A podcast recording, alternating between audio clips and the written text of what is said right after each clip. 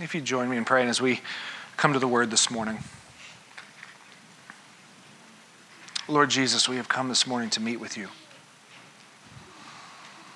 Through our songs, through our prayers, through our offering, through time coming together to look at your word, we have come to meet with the King. God, may you bless us with your presence, I pray. May you pour yourself out this morning. Let it rain, God. Rain down your presence on us as, as your word uh, is taught this morning, as your word is discussed. May you be present. May you do your transforming work as only you can. May you increase this morning and may I decrease. In Jesus' name, amen. So we're continuing through the book of Mark, and a comment was made a couple weeks ago. Remember, like eight years ago when we started the book of Mark and, and how long it's taken us to get through the book of Mark? As long as that feels to us, that's how this particular Tuesday must have felt to Jesus. The last six weeks of teaching have all been in one day in Jesus' final week of ministry leading up to the cross. It's all been on Tuesday Today will be Tuesday. The next two weeks will still be Tuesday. Jesus understands what a long time it takes to get through the book of Mark. Jesus has, has come in and he's been questioned by the religious leaders. He's, he's been grilled in front of the crowds as they try to trap him and trick him. He's handed out warnings to beware of these leaders who say one thing but live in another way. And finally, Jesus gets a little break where we are in, in Mark chapter 12 in, in verse 41. All of these things have been happening. It's been rapid fire, Jesus on the spot the whole time. And now we find Jesus with a moment to take a step back. The crowds are off doing something else. Even his disciples have stepped away to do something else. And we find Jesus just in a moment of taking a step back and taking a breath. And here's what it says in Mark chapter 12, 41 sitting across from the temple treasury he watched how the crowd dropped money into the treasury. Many rich people were putting in large sums, and a poor widow came and dropped in two tiny coins worth very little. So finally, Jesus has a moment to himself, and he decides to just sit back. And he, what does he see but the line to put money into the temple treasury? It's right there in front of him. It was kind of at the entrance uh, to the temple. It was a big spectacle. And so Jesus sits back and it says he's just watching this line, watching how people are dropping money into the treasury. And something catches his eye. Let me, let me paint this picture for you because this is kind of a weird scenario. If this happened at a church, most of us would run screaming. But everyone was bringing their offering and it was this massive spectacle. There was a huge line filled with rich people in their best clothing, bringing bags full of money, and in front of everyone, dumping them into the treasury. It was a spectacle to go and give at the temple.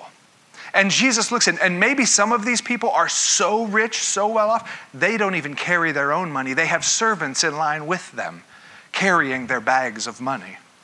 And there's other lines at other places around the temple where people are driving livestock to give to the Lord, where they have carts and baskets full of fruit and vegetables that they're offering to the Lord.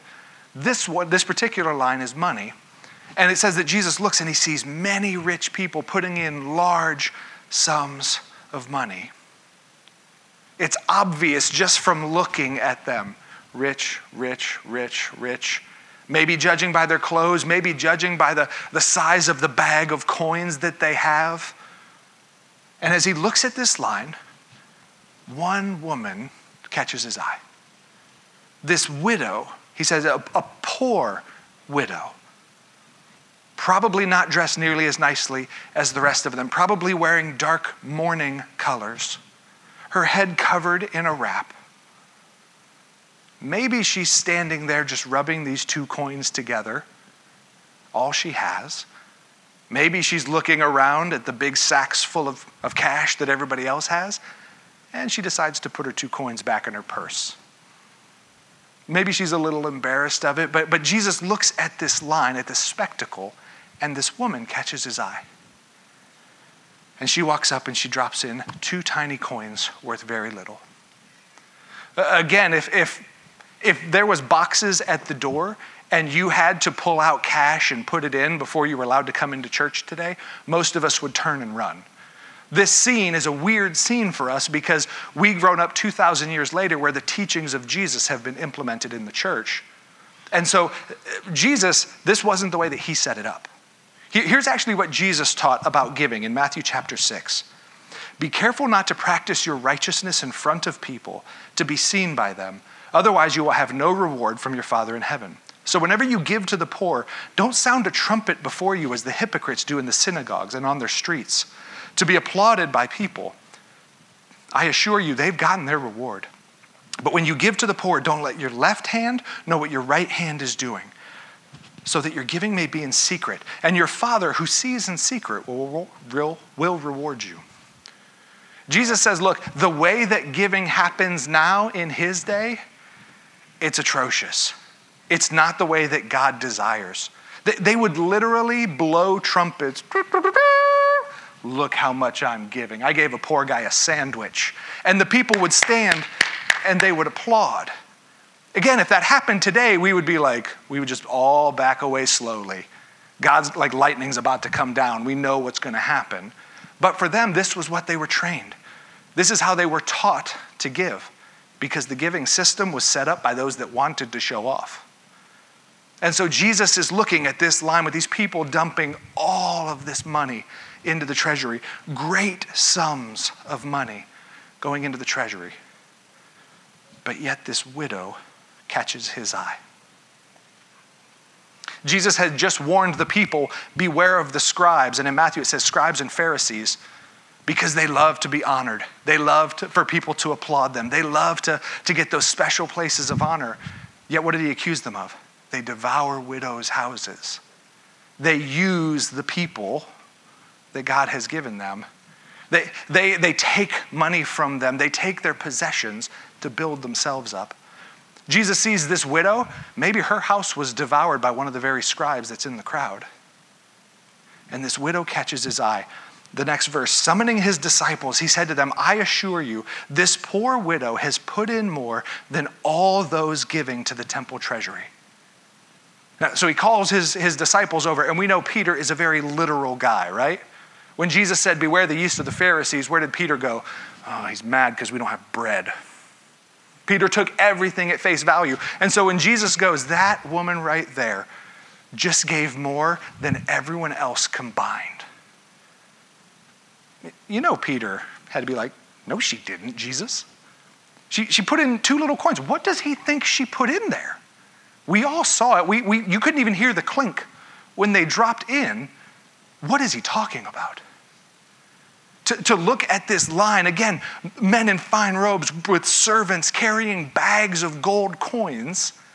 And Jesus says, This woman put in more than all of them. He saw something they didn't see. So let me, so let me ask this question. And again, let's have some feedback. Let's learn from each other. What was it about the gift that made Jesus take notice? What was it about the way that this widow approached the treasury that caused Jesus to take notice, to make this massive claim? What she put in is more valuable than everybody else combined. What was it about the widow that Jesus saw that everyone else missed? Sacrifice?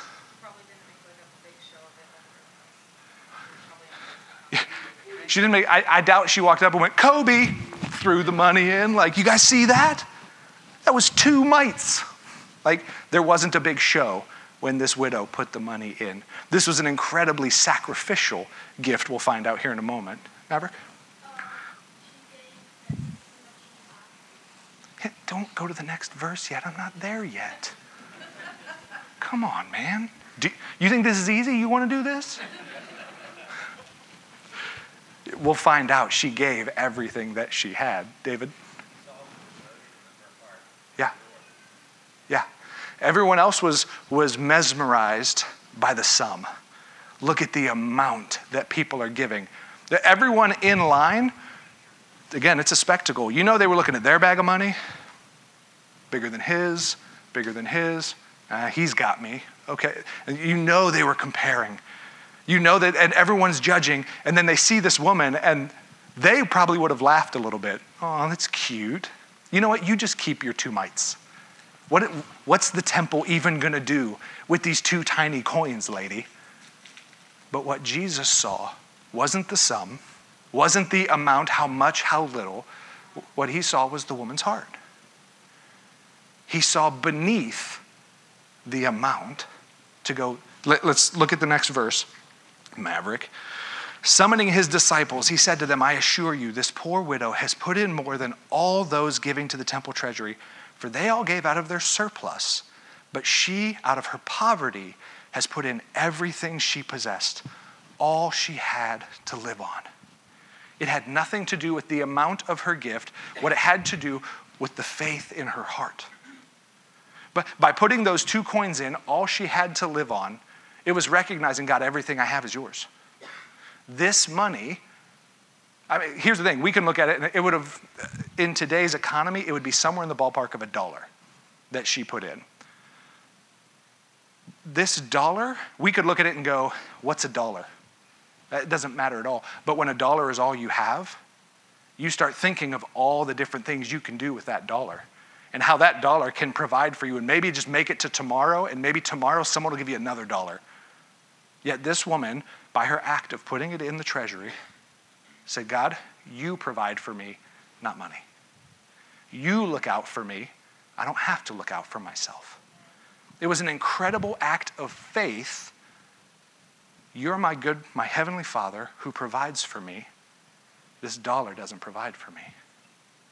How do you think the story ends? We, we never hear from this widow again. But do you think when the disciples came up and went, Jesus, what's, what's going on with that lady? He goes, Oh, she'll be dead by Tuesday. The fool put in her only dollar. She has no chance. Do you think this is the story Jesus would tell? This woman is going to understand what it means to have her heavenly father take care of her because she's put everything into the plate. She didn't leave herself with a way out. God, you show up or I'm done for.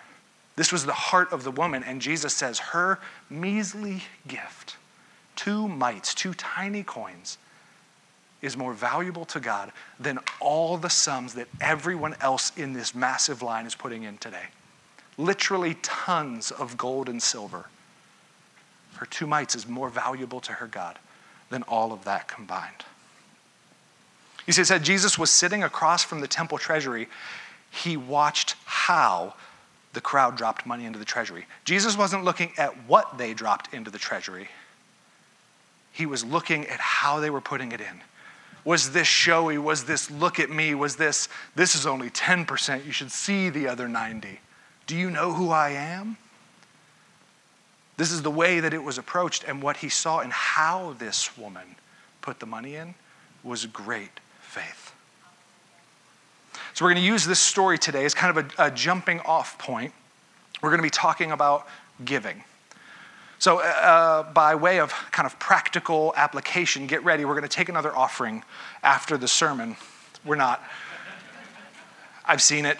It's horrifying. We're not going to do that. That was a, a joke. but it wasn't as out of place as it maybe should have been. Uh, maybe some of you have been to a church where things like that happened. Uh, I'm sorry. As we talk about money today, I want to just share with you a, a principle that's in the scriptures. And, and, actually, it's tied from beginning to end, Old Testament to New. It's applied to a lot of different uh, avenues of our lives, but it's, um, it's tied to money a lot in the scripture. And that's the principle of sowing and reaping. Uh, it, we find it in the New Testament. Paul uh, refers to it pretty clearly in 2 Corinthians 9. He's taking up this gift uh, that all the different churches are giving to go and help the church in Jerusalem who's being persecuted.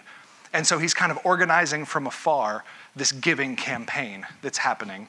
And here's what he says to the church Remember this the person who sows sparingly will also reap sparingly, and the person who sows generously will also reap generously we find this principle all through the Old Testament and here into the New Testament.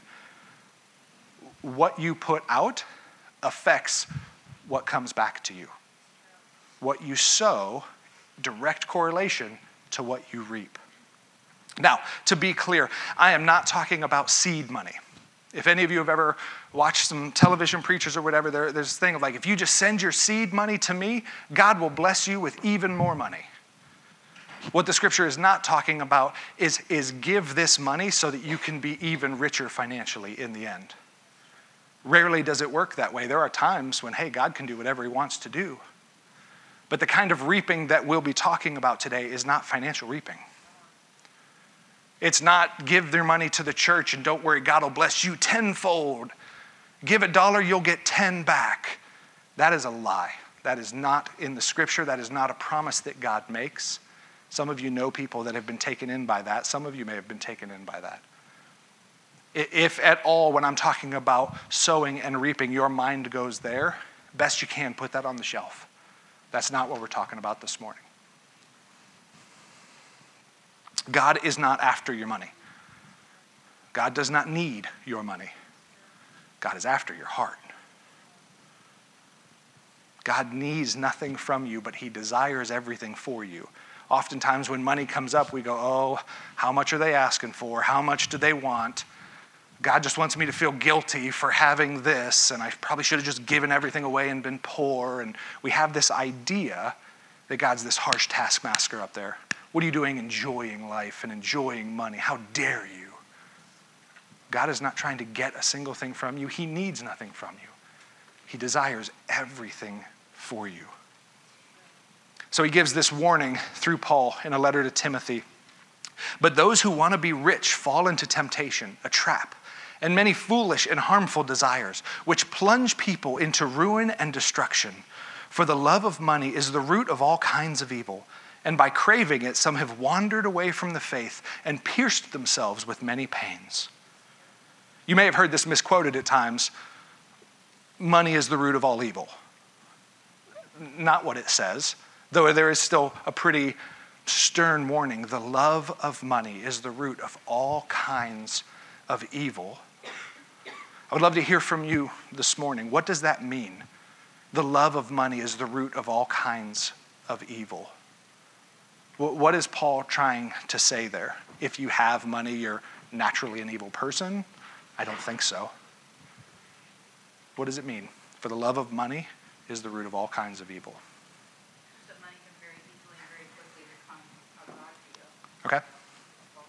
Yeah. Money can very easily and quickly become a God, a false idol to us. What else? Or, or what does it look like?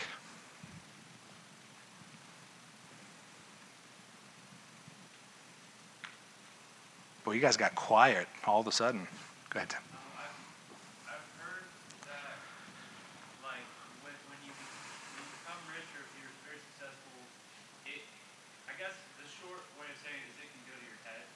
Okay. Like you think, well, I did this, so now I'm worth more than this other person, and who are you to tell me?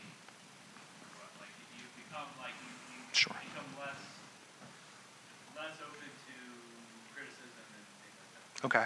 There. I would say if we took polls on kind of varying degrees of wealth, we would probably find some correlation between the wealthier someone is, the more arrogant they may be. Certainly a temptation, at least. Look at what I have done.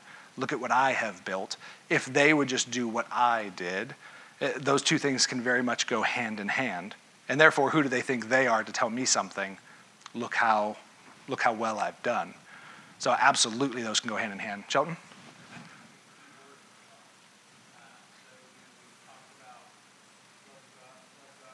Mm-hmm.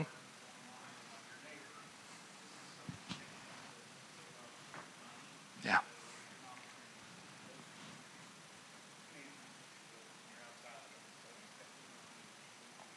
Yeah. Yeah. And, and, and, part of that is the, the misquote that a lot of people will give is money is the root of all evil. And, and I think you're exactly right. Money in and of itself is, is neutral.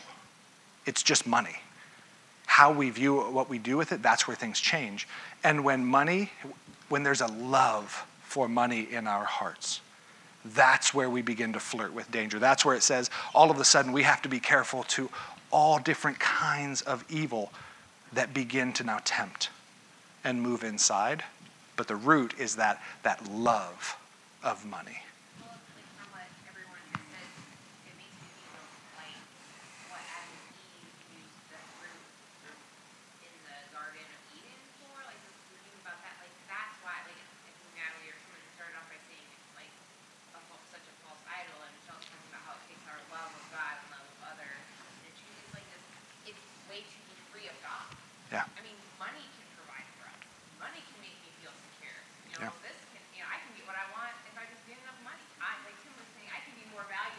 mm-hmm. and more important because I have a job. Like it takes that place so easily. It's like the same exact thing that they look at and said, I can be like God.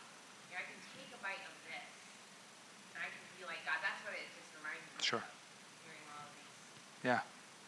Yeah, I think that what money represents to each of us is the greatest potential rival to God for our hearts. And, and, I didn't just say money is the greatest potential rival, though, I mean, you could boil it down to that, but what money represents to each of us. Because here's the thing money means something different to every one of us. One of the things that my wife and I have had to learn through marriage, she views money very differently than I view money. Money to me, I don't look at money, I look at all the stuff money can become the, the shoes, the, the shiny things, the new phone, the whatever it may be.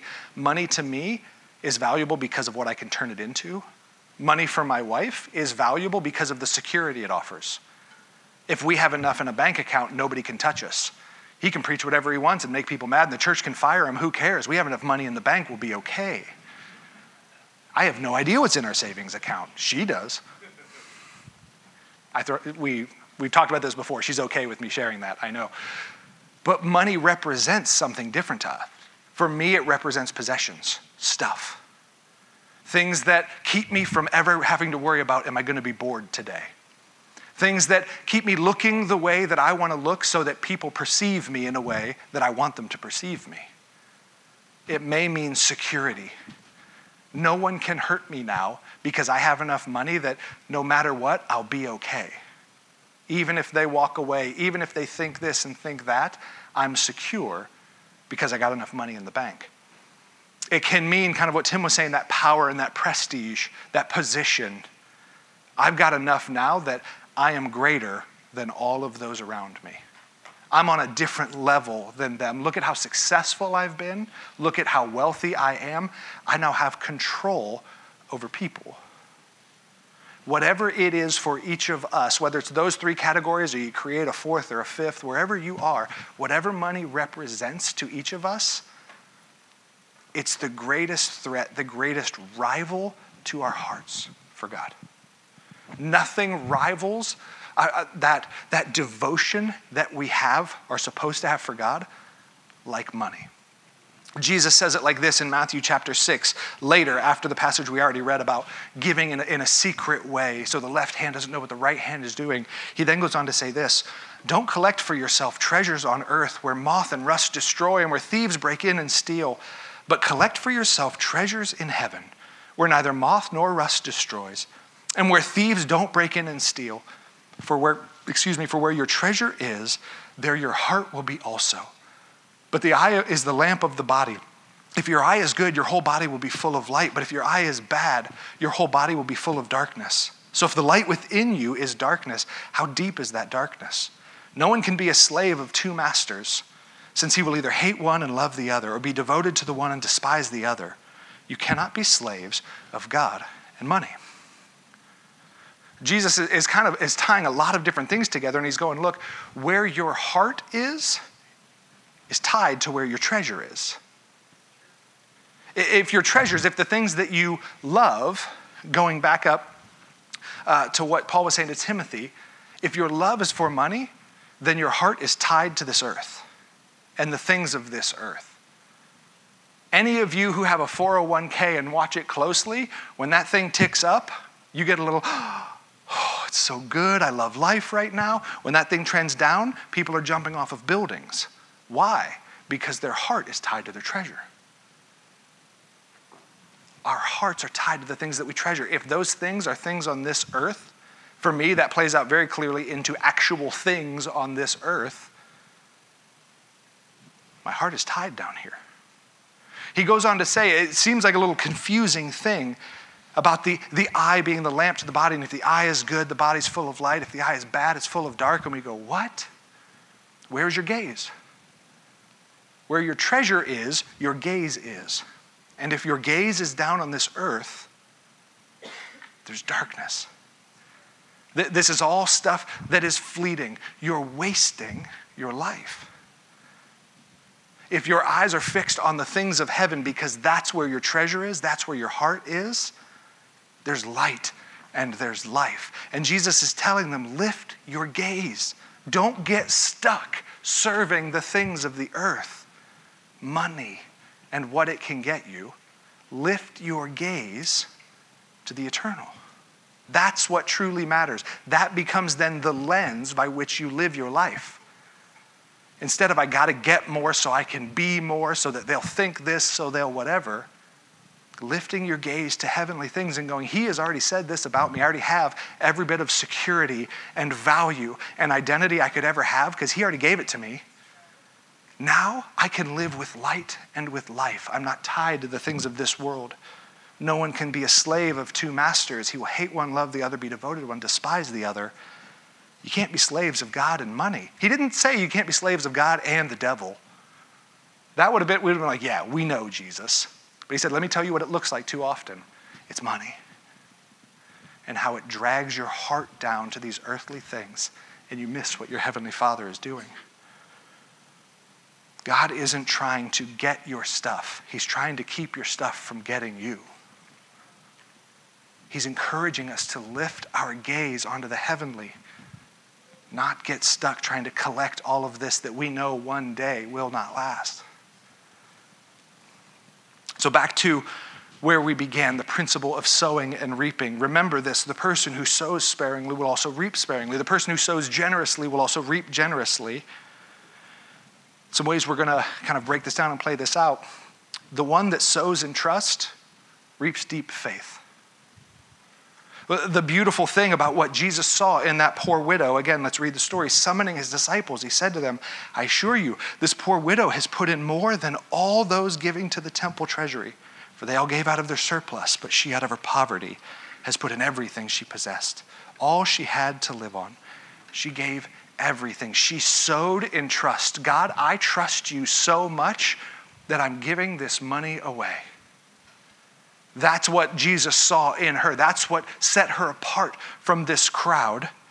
She gave everything now, trusting that God would provide later. The problem is, we live in a credit card society that says reap now and sow later. Enjoy it now and pay it later. Very, I don't know if anyone would have blamed that woman if she would have come to God and said, God, if you provide for me, I'll give you these two small coins. Give me more today. Give me bread today. Give me what I need today, and then I'll give you these two small coins. We've all done this kind of negotiating before. But God says that's not how it works in my kingdom. You take a step of faith first, then you see me move in power. But we live in a society where we tend to go, man, if God will just do this, then uh, I'll pay him off. I'll give him this. When the credit card bill comes due, I'll pay it, God. But you move first. You make things easier first. You provide first, then I'll be faithful. And he says, It's not how it works in the kingdom. First, you sow seeds of trust. Based on what he's already done, based on what he's already promised, you live faithfully. You live dependent on me.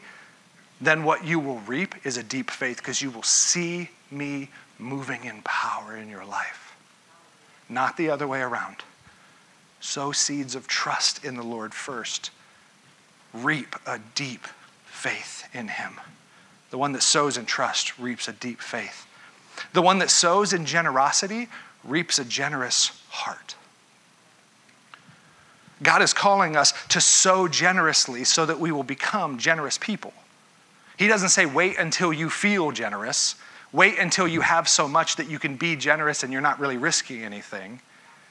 He calls us to generosity and says, as you kind of take that step of trust and faith and live open handedly, watch what I will do to your heart. All of the sudden, these feelings of generosity and man, who can I serve next? And how can we how can we outgive what we did before and whatever it is? All of these things come, but we wait for them to come first. God, give me a generous heart, then I'll start moving generously. And he, he says, No. Act take steps of generosity, sow seeds of generosity, and then I will give you a generous heart. He's trying to make us like Him. It's, again, much like that woman, it's not about your money.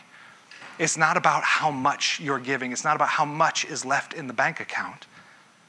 It's about are we becoming like Him? Are we becoming generous people like He is a generous Father?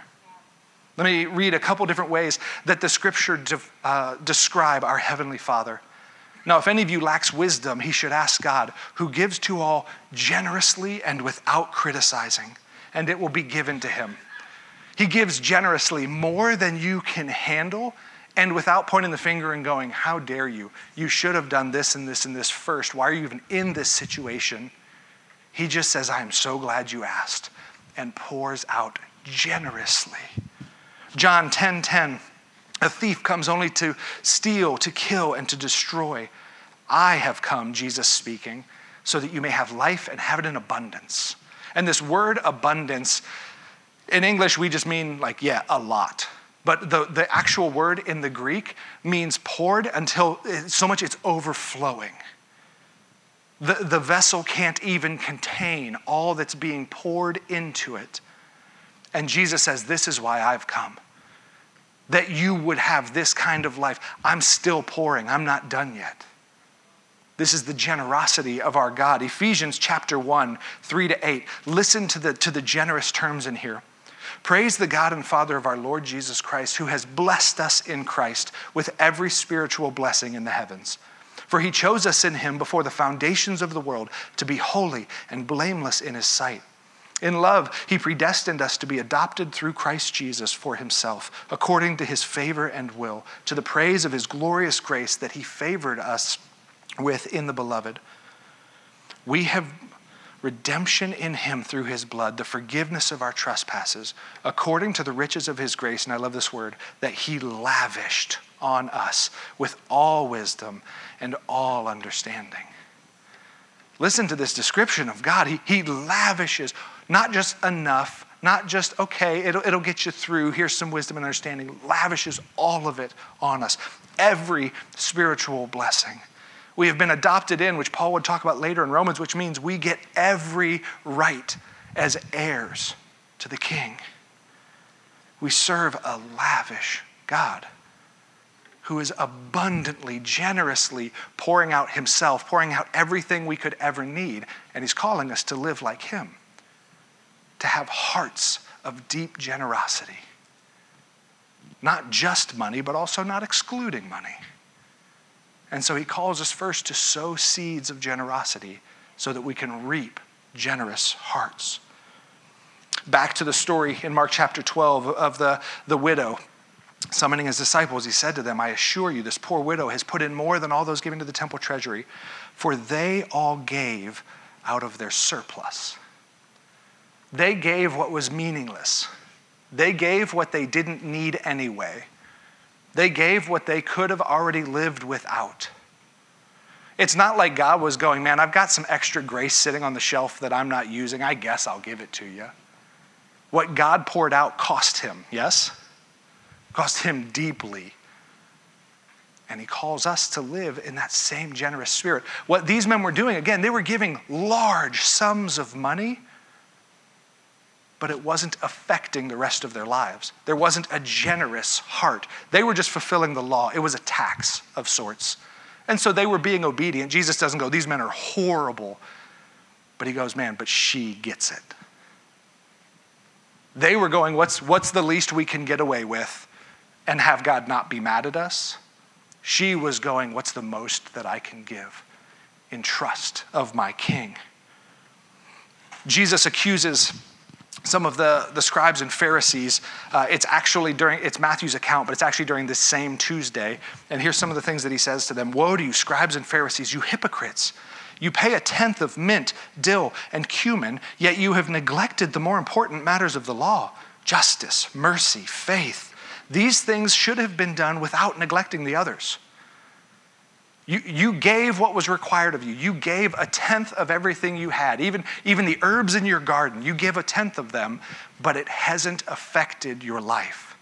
You have not become generous people, which means the way you're approaching the gift is not in a heart of generosity. But again, it's a paying a tax. It's I'm paying God off to keep him out of my, out of my way kind of thing. They were giving, and again, it was large sums but they weren't reaping this heart of generosity, which means they weren't sowing seeds of generosity. Where Paul talks about this uh, principle of sowing and reaping. Let's, let's read a couple verses after. Remember this the person who sows sparingly will also reap sparingly, and the person who sows generously will also reap generously. Each person should do as he has decided in his heart, not reluctantly or out of necessity, for God loves a cheerful giver and is able to make every grace flow to you so that in every way, always having everything you need, you may excel in every good work. The way that you give should lead to every other good work flourishing in your life. Again, God's not trying to get anything from you. He's not trying to get your stuff, He's trying to keep your stuff from getting you. He knows what a, what a death grip our stuff can get on our heart. Our money, the security it brings, whatever it may be, can get on our heart. And he says, when you give generously, it begins to pry the fingers away off of your heart. Some of us are wondering, how come I can't beat this in my life? I can't live that way in my life. And I wonder, I don't know your particular situation, but just asking the question what if there's something holding you back? What if this love of money and what it can bring is stunting your growth because it allows a stranglehold on your heart. Like, according to Jesus, like nothing else in this world will. And as we begin to open the fingers, oh, loosen its grasp on our heart, every other good work will begin to flow from it. We will begin to live generous lives, not just financially, but of giving of our time, of our talents, of our abilities, sacrificing ourselves for other people if we can't do it with money, what would make us think we can do it in other ways? He has directly tied these things together. And, and later in that same passage, I don't have it up on the wall, but Paul talking about this gift that they're giving, and, and he even tells them, he goes, Look, I'm not looking for something according to what you don't have. How, how come you didn't give a million dollars? And you're like, Because I don't have a million dollars. And Paul's not going, Shame. He says, But according to what God has given you, how are you acting generously with it? Whether that's the woman putting in a dollar that is of greater value to God than all of the other sums, whether that's a rich person going quietly, humbly, so the left hand doesn't know what the right is doing. Man, it's huge amounts going out to the glory of my God and to the freeing of my own heart and soul so that I can live generously in everything. So, let me give a couple practical tips we, I'll, I'll, go ahead and say, we have a very generous church. Um, I did not feel led to preach this message because, like, wow, you guys suck at this. Uh, that is not where we find ourselves. We, we have a generous body, but there's also some that, that may be earlier on in this process and trying to figure some of this out. And so I want to give some practical tips, especially if you're just in the beginning of a giving journey, of, of sowing generously, of sowing in trust and faith. The first tip is this start with something regularly. You're, maybe, maybe you're at a spot where you don't give anything, you just can't afford it. You, you've never seen why. Maybe you don't trust the church, you've been hurt in the past. And, and what are they even using it for? And all of these questions that can come up. Start giving something regularly. For, for many people, the goal is 10%. Uh, I don't believe that the tithe from the Old Testament, a command of 10%, carries into the New Testament. What I do believe is there's a command of generosity, which probably is more costly. But it's good to have a goal. Especially if you're starting out, it's good to have something to be able to grab onto. And so a lot of people aim for 10%. Maybe where you're sitting right now, that feels like a huge leap. And man, I've kind of dug myself a hole with some debt and some different things, and I, I don't know that I could actually do that right now. Okay, start with two. Start with 2%, but here's the important part give regularly. Oftentimes, people hear a message like this and they'll put, let's, a hundred bucks in the, in the plate or in the box that we have in the back, and they go, I did it. And then they don't do anything again for six months, and they wonder how come it didn't work. There, there is something about the act of giving regularly that is a constant reminder of that's right, this is not my security. This is not where my value comes from. This is not what the world promises me that it's supposed to be, and I need a regular reminder because I'll fall back into it. And so, giving regularly. Start with something. Pick a dollar amount, $10 a week, pick a percentage, whatever it might be, and just start giving regularly. Test God in this. There, there's an Old Testament passage in Malachi where the people were, were robbing from God. They were withholding the offerings He had commanded them. And He said, Test me in this. See, when you give, if I don't throw open the windows of heaven and pour out more blessing than you can possibly imagine. Now, again, does that mean financial blessing? If you give, don't worry, God will make you rich? No but the blessings of a heart freed to follow Him, the blessings of all of these uh, potential roots of evil being loosened in our life, and being able to walk free after our God because we chose to give some money away. It's a weird thing. Start giving something regularly. The second one is this, especially for those of you that already are giving, prayerfully consider uh, we kind of live in a world now where you can check a little box where money's automatically withdrawn. You don't even notice it. Like you just kind of check a box in your checkbook, like, oh yeah, good, that money's gone. But we're not actually, you don't actually have to give it. It's kind of automatically withdrawn, like it or not. Not that that's a horrible thing, that's actually beneficial to the organizations because there's no one who forgets. Uh, or, you know what I mean? So, like, they, they love when you check that box. I'm not against it, but the, the thing that it robs us of potentially is actually the act of giving. So, would you prayerfully consider every time when you sit down to do your budget, whether that's once a month, once a week, twice a week, twice a month, I don't, whatever it is, when you sit down to do your budget, when you decide what are we going to give, would you just prayerfully consider? Start, let that be a time of thanksgiving, of going, God, thank you for everything that you have blessed us with. We have we have food in the refrigerator. We have right now air conditioning in the house, hopefully later heat. You have taken care of us. Thank you. Let it be a time of, of, of, prayer and thanksgiving to the Lord. And let it be a time of remembering God, everything I have belongs from you. It came from you and it still belongs to you. Where do you want it to go? I'll tell you our practice. My wife and I have a, a percentage that is kind of like our baseline uh, in, in giving to the church each time. But we always bring it before the Lord and go, Lord, is this where you want us to be this month? Sometimes he says, bump it up. Sometimes he says, yeah, but there's also this other thing uh, that I want you to be generous towards. Sometimes he goes, you're good. That's, that's what I want you to give right now. But at least getting into the habit of going, this, it's yours.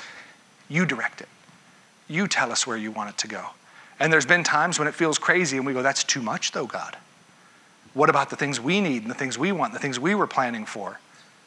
And He's told us, zero it out. That's for them. And there's other times when we go, we feel guilty. We're like, oh no, this, this account's big. We're planning for a vacation. Should we have given it all away? And God goes, no, that's for you. I'm a good father and I, I want you to, to go and enjoy it. But just getting into the habit of using those times to prayerfully remember it's all from you. Thank you, Father. And it all belongs to you. Where do you want it to go? What does generosity look like today?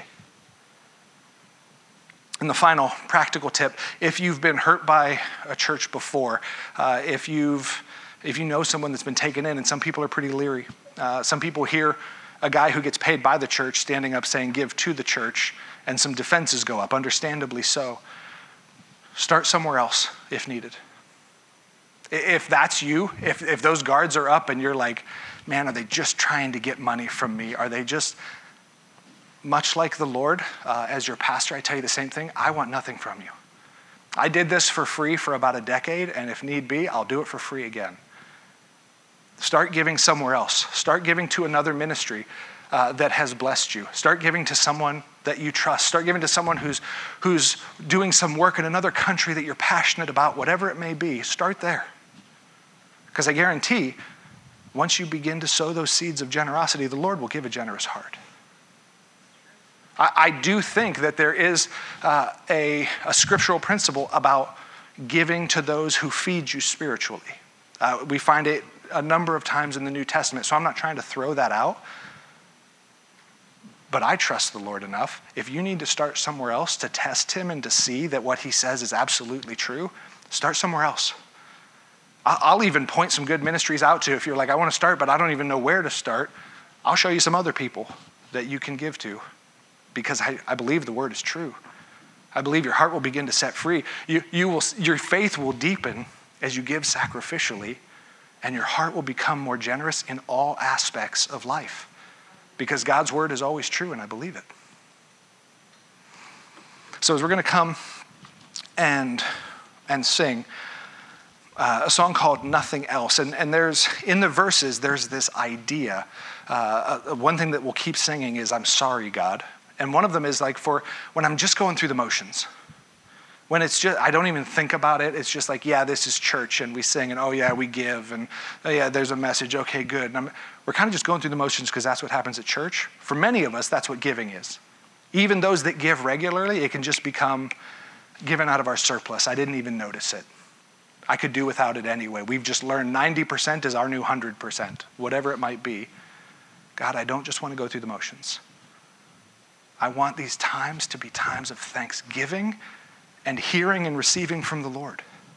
And, and, and knowing that I'm doing what you've called me to do, that I'm living generously because that's what you've called me to do. So I'm going to ask the music team to come on up and, and I'm going to pray for us and then we'll end our time together. Lord Jesus, I thank you uh, for the faithfulness of a poor widow 2,000 years ago uh, and the lessons that we're still learning. I thank you that it's not about what we don't have, that it's not about measuring up and giving as much as they give or uh, serving as much as they serve or whatever it may be. It's not about comparison. It's about sitting with our Father and following where you lead. God, we recognize now corporately everything we have has come from you. You are our Heavenly Father. You provide for us. Even as Jesus prayed, give us today our daily bread. May we give you thanks and glory and honor for the way that you continue to lavish on us everything we need, physically, spiritually, in every way. And God, may we turn and offer it all right back to you because we want to be generous like our generous Father. So just lead us in this, we pray, God. If, if in any way it has just become rote and we don't even think about it anymore, would you remind us this month what it is uh, to give back to the King? What it is to praise the King for the way that he is moving and providing, and to seek to partner with the King in his mission. So, would you just remind us of all of this, I pray? In Jesus' name, amen.